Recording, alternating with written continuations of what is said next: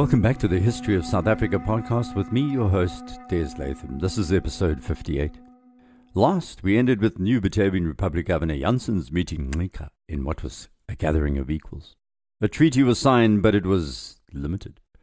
Ngqika would accept the Amaxhosa boundary of the Fish River, although, as we know, many Rarabe Amaxhosa, including those led by Ndlambe, were living west of the river and refusing to accept both the Dutch and Ngqika's rule. Ngqika also asked Janssens to assist in this ongoing war with Ndlambe, and the governor reluctantly agreed, but not much happened about that, at least immediately. When he left, Janssens handed a number of presents to the Amaxhosa chief, including a suit of European clothes, replete with military hat bedecked with feathers and a cockade. Ngqika squeezed into the outfit, and his people let out many exclamations of astonishment and admiration, according to Henry Lichtenstein who was documenting the visit to the Zuurveld. Janssens also gave Ngqika woven cloth, mantles, a horse with an ornamental saddle and a bridle, and a two-wheeled carriage. While this was going on, there was a war breaking out once more in Europe between England and France. For on the 18th of May 1803, ten days after Janssens had reached Algoa Bay on his long journey overland to the frontier from Cape Town, Malta in the Mediterranean became a flashpoint. This little island was the first step on a Mediterranean passage from Europe to India as far as both Napoleon and the British were concerned. Under the Treaty of Amiens, Britain undertook to hand Malta back to the Knights of St. John, who had ruled it before Napoleon and the British began fighting over it. But then the British had a change of heart as they watched Napoleon continue to consolidate control over Europe. The Batavian Republic was virtually his vassal state. English Prime Minister Pitt had vacillated over the Cape's return to the Dutch. Now he was convinced it had been a mistake as war clouds gathered once more. Napoleon had also begun his plan for the reconquest of the vital region around Egypt, and Pitt knew he needed to control Malta as a strategic island which would indirectly secure Egypt and the Levant. On the 13th of March, Napoleon had a violent confrontation with the British ambassador on the status of Malta, and that decided it, in his mind, it was time to attack the British base there. Back in England, the cabinet met to decide how to respond, and war was the inevitable result. Holland was compelled to support the French. So the news of war reached Janssens as he travelled about the Zuurveld in South Africa. He cut short his trek into the hinterland and hurried back to Cape Town to undertake an improvement of the Cape defences. After all, it was only a matter of time before the British showed up again he thought. He was right. It was the third time in a quarter of a century that the Cape found itself glued to telescopes watching the seaward horizons for a sign of a British fleet. They needn't have rushed around, however, as Janssens was going to wait another two years before the English pitched up in Table Bay.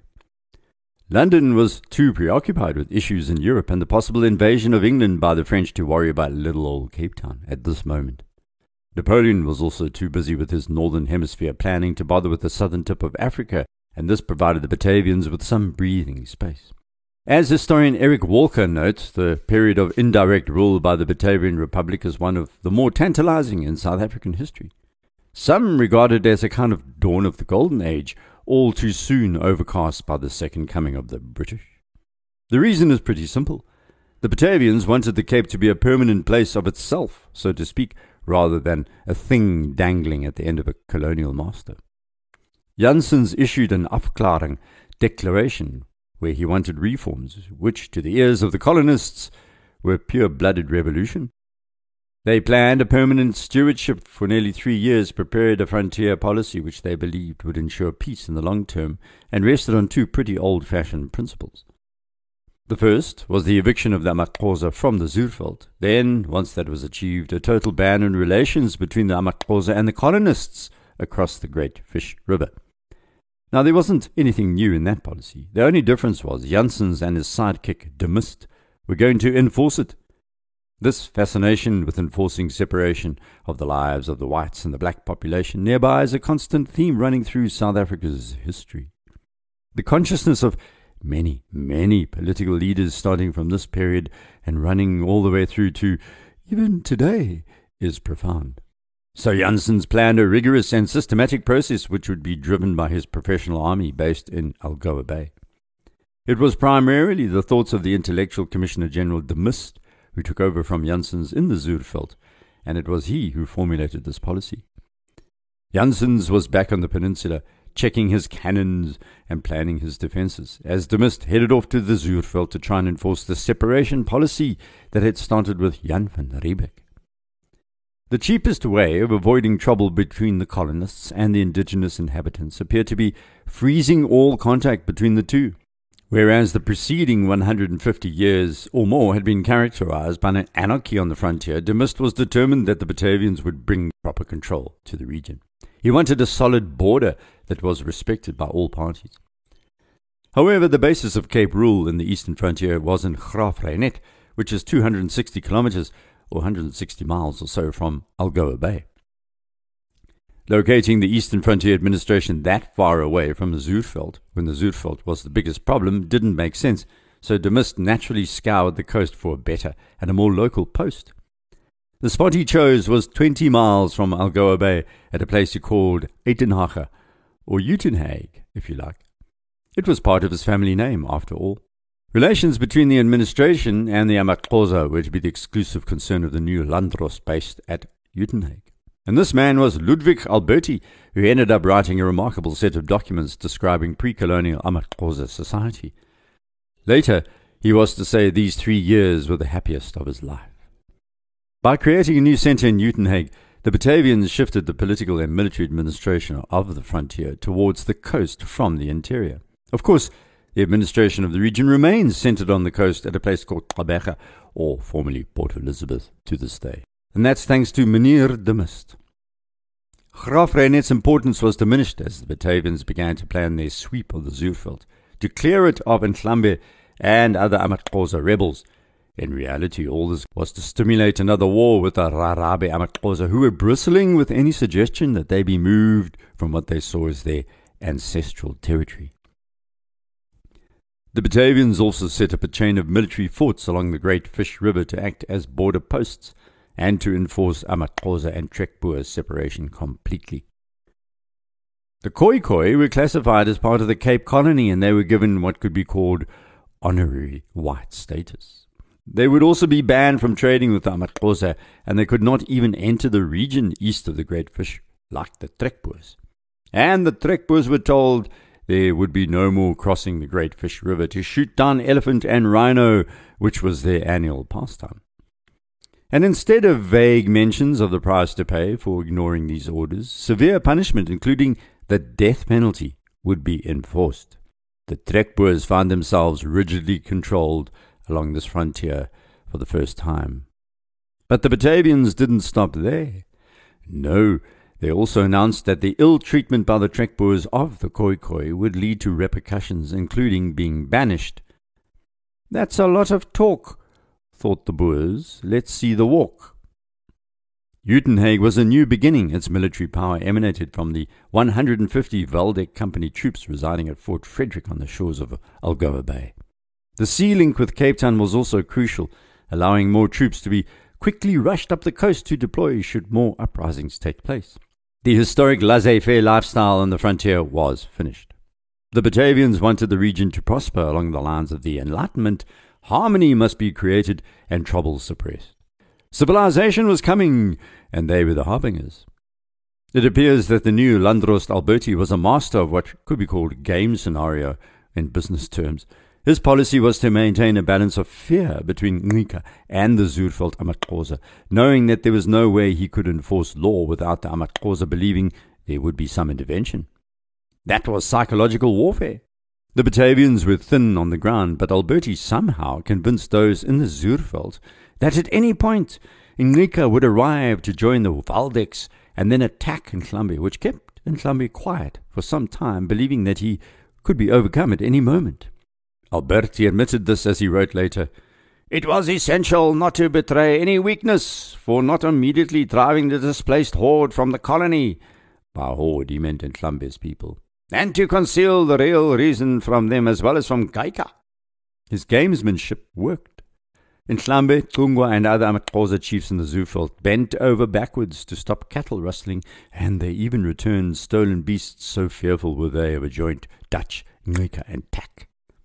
The fact that de Mist was trying to separate black and white, but was going to deploy blacks with whites, or Ngqika's Amaxhosa against his own people, alongside the Dutch soldiers, didn't seem to be a contradiction for the Batavians. Back in Cape Town, the government was rearranged and the High Court radically overhauled. Master Gardener Duckett, who remained in the Cape after the British left, retained his position. Shockingly, Janssens then reduced his own salary to something that was more reasonable considering the limited economy of the Cape. The new administration announced the High Court would deploy seven professional lawyers along with an Attorney General as public prosecutor in place of the fiscal.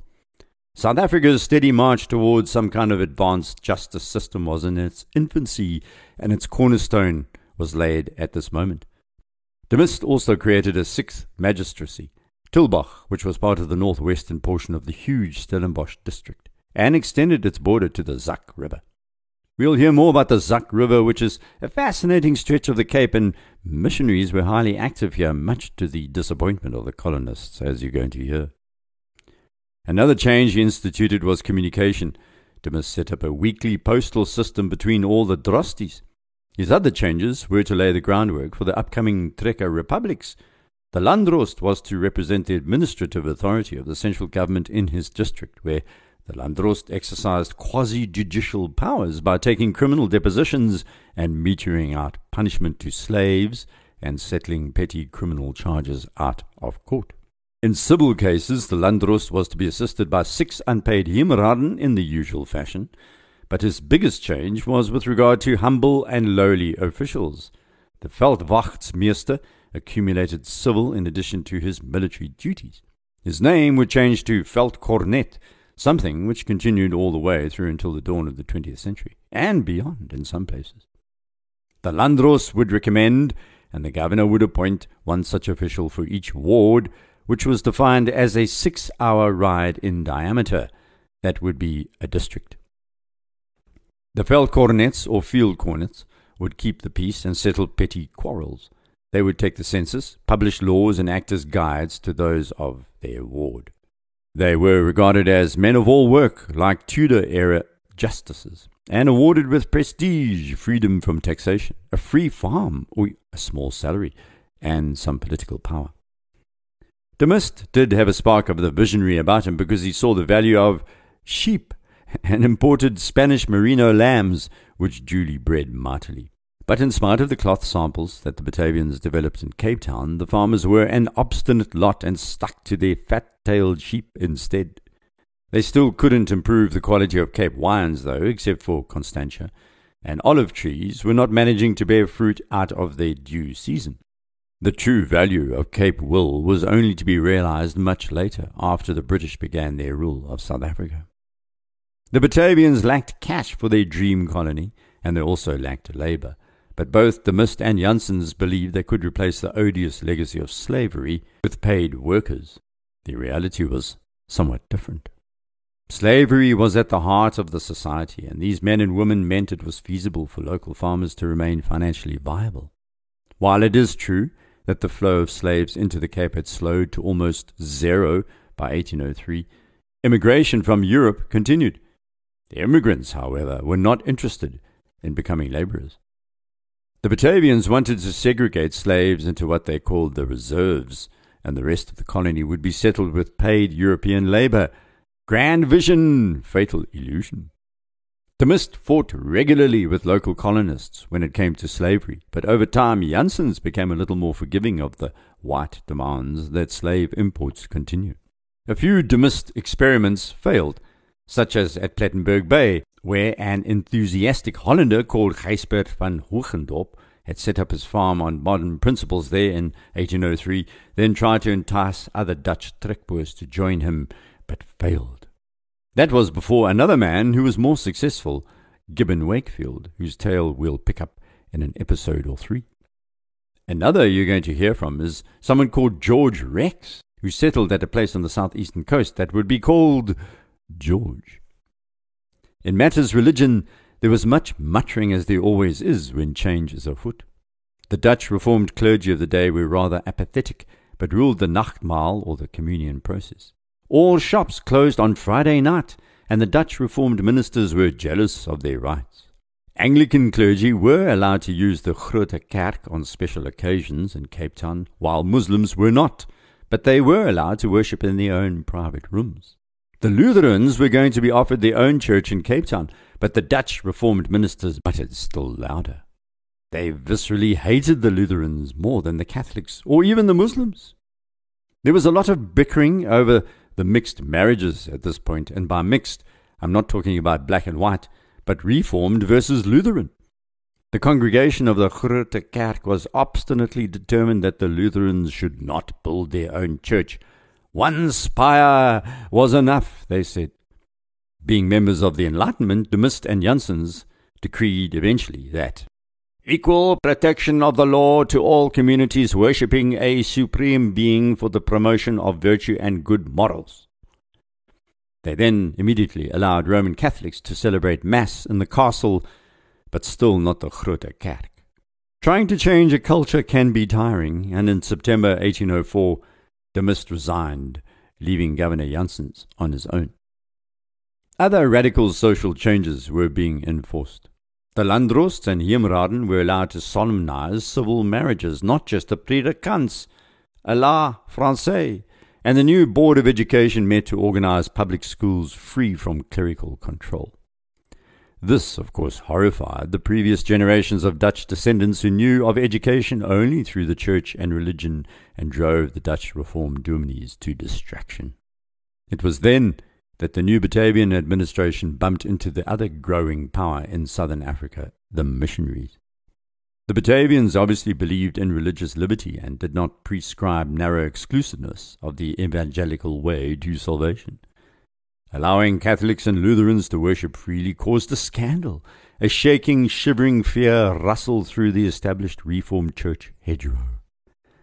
Another source of ecclesiastical tension was the London Missionary Society. In a nutshell, the Batavians began to regard the society as a bunch of ne'er do wells our friend Johann Theodorus van der Kemp was still living in Bethelsdorp in Algoa Bay. And the new LMS missionary Read was there too, and both were regarded with displeasure by the Batavians. Not because they were of a particular religious order, no, because the Batavians thought that the Khoikhoi may be led astray, nay, even radicalized by these missionaries. It's a small world, they say, even smaller back in 1803, because Van der Kemp was known by de Mist. In fact, they both had attended Leiden University in Holland at the same time. Paravicini, who was the colonial secretary, was related to Van der Kemp by marriage, nogal, and it was Paravicini who wrote in a shocked tone of voice, His abode is a miserable little hut of mud and reeds. The only furniture I saw were two low bedsteads made of skins of cattle stretched across frames. I found the old man lying on one of these beds under a covering of sheepskins sewn together and wearing only a rough blue striped linen shirt, a coarse woolen jacket, and trousers. But Van der Kemp was a hardy type, and Paravicini continued. The task of bringing lost fellow beings to Christendom had been laid upon him from heaven, he assured me, and he would fulfill it to the end of his days. As he would, as you'll hear. The Batavians thought that the missionaries were giving the Khoikhoi an excuse to work less by ordering them to pray more. Less time on your knees, please, more time labouring, seemed to be the message from the Batavians. Lichtenstein thought so too. So, for all their high minded plans and their manual of how to deal with savages and other theoretical concepts, in the end the Batavians found their ideals of the Enlightenment conflicted with the realities of southern Africa. These Khoikhoi and amaXhosa lifestyles were an antithesis to their own, so they faced a dilemma of principle. Despite de Mist and Janssens' belief in free religious worship, they didn't think the Khoikhoi deserved that freedom, but should really all go back to the farms and work for the Trekboers. The missionaries at Bethelsdorp became a focus for the frustration as they tried to get the frontier back to work. On one hand, the Batavians abhorred slavery, and on the other, they knew the frontier depended on it. The Boer sons and daughters refused point blank to do rough manual labor, and the Khoikhoi remained the obvious alternative labor east of the Cape along the frontiers. In this zone, The Boers were also too poor to pay for labor, and thus their economic existence was dependent on Khoi and Khoisan slaves, particularly so because the Batavians had forbidden the use of the amaxhosa. Relations between the Batavians and the missionaries were going to get a lot worse within a year, and of course, the British were now eyeing the Cape at the same time. Eventually, Van der Kemp would come to the conclusion, which was accurate, that the Batavians were collaborating in the suppression of Khoi Khoi freedom and that Ludwig Alberti, the commander of the frontier, was forcibly driving them to work for the Boers. Van der Kemp was to pen a letter to Janssens where he said that the government was treating the Khoi Khoi worse than Pharaoh did the children of Israel in Egypt. And thus the perennial debate in South Africa began about who was the Pharaoh, who were the Egyptians, and who were the chosen children of Israel. Was it the Boers? Was it the Amaxhosa and Khoi Khoi? Or was it the coming flood of English speakers from Britain? We will see. With that quaint Old Testament biblical thought, it's time to end this episode. Next week, we'll rejoin the frontiers of southern Africa, as well as we'll hear more about the international events that continue to wash up against the region. Please rate the podcast on iTunes if you have the inclination. To contact me, you can head off to my website, desmondlatham.blog or desmondlatham.com and email me there. Or direct message me on Twitter at deslatham. Until next, Tootsies.